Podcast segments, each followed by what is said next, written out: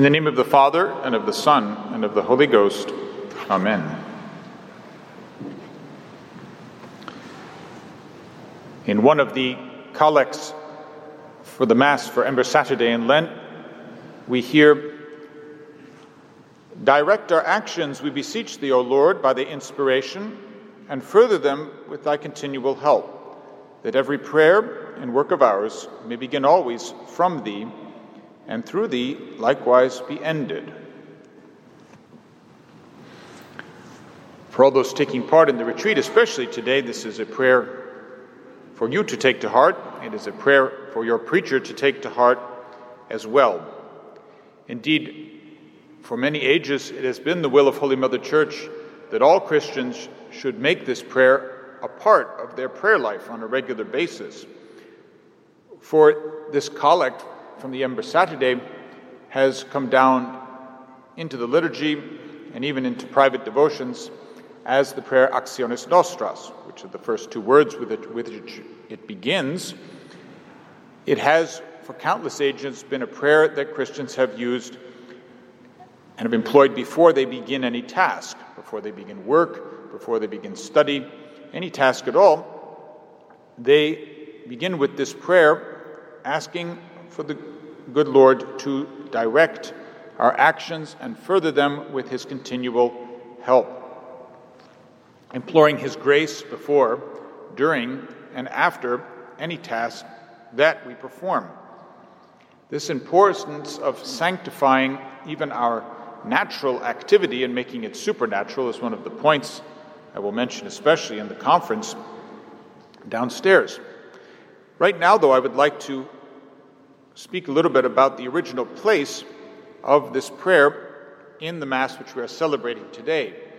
Everyone is always struck by Ember Saturdays. We remember, at least vaguely every year, what the Ember Days are about, but it is Ember Saturday above all which truly strikes us, for it is so much longer than other Masses throughout the year. The reason for this is that on Ember Saturdays, especially, the, the sacrament of holy orders was conferred. That is why we note, and you may note in your missal, that the station for today's Mass is St. Peter's Basilica in Rome. This was the church chosen where the Pope would ordain today, from the minor orders all the way up to the priesthood. We know that St. Francis de Sales was ordained in three Ember Saturdays in a row. One, one year alone, he was ordained subdeacon, deacon, and then priest. And that is very much what is in mind with the prayers that we hear at this Mass. We find that after each of these prayers and each of these lessons, another order is conferred. And then we arrive at the prayer which I just recited for you at the beginning actiones nostras, direct our actions.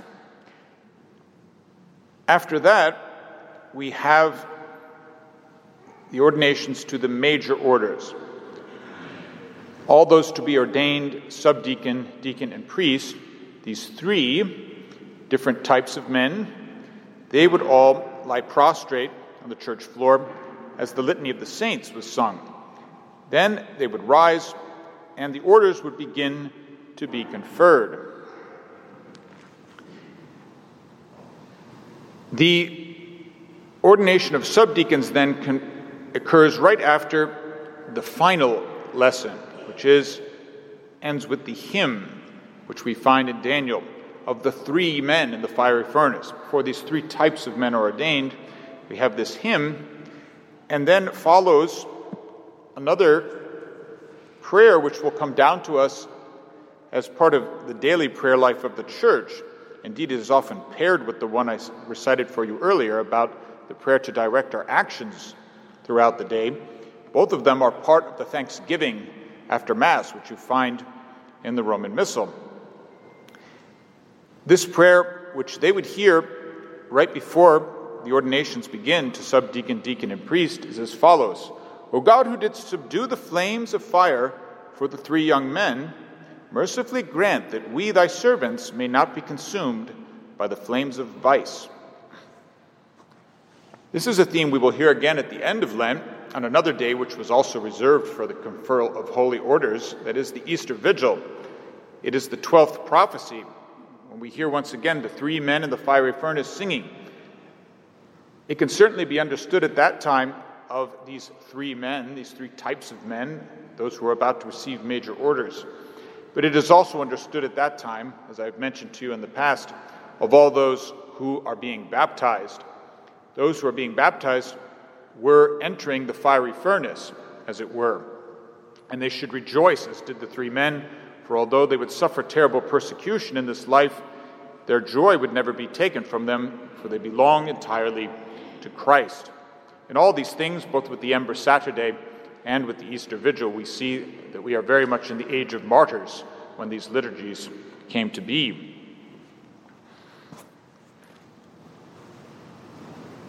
What follows then immediately after these prayers and the beginning of these ordinations, the first order is conferred, that is, subdeacon. After that, one of the newly ordained subdeacons would chant the epistle, which you see, which we hear is very much an admonition to those who are receiving sacred orders. It is from St. Paul to the Thessalonians, speaking about the manner in which they should guide and correct the faithful, and that they should be thankful and always rejoicing. Then would follow the ordination of the deacons. And then the final tract of the Mass, the final chant, which is a praise to Almighty God for his boundless mercy, would be broken in two. The first verse would be sung, Praise the Lord, all ye nations, and extol him, all ye peoples. And then the ordination of priests would occur. Then that chant would be concluded, For his mercy is confirmed upon us, and the truth of the Lord remaineth forever. Then would come finally the last recurrence of this theme of three men, for we would have the gospel of today, which is the gospel of the Transfiguration.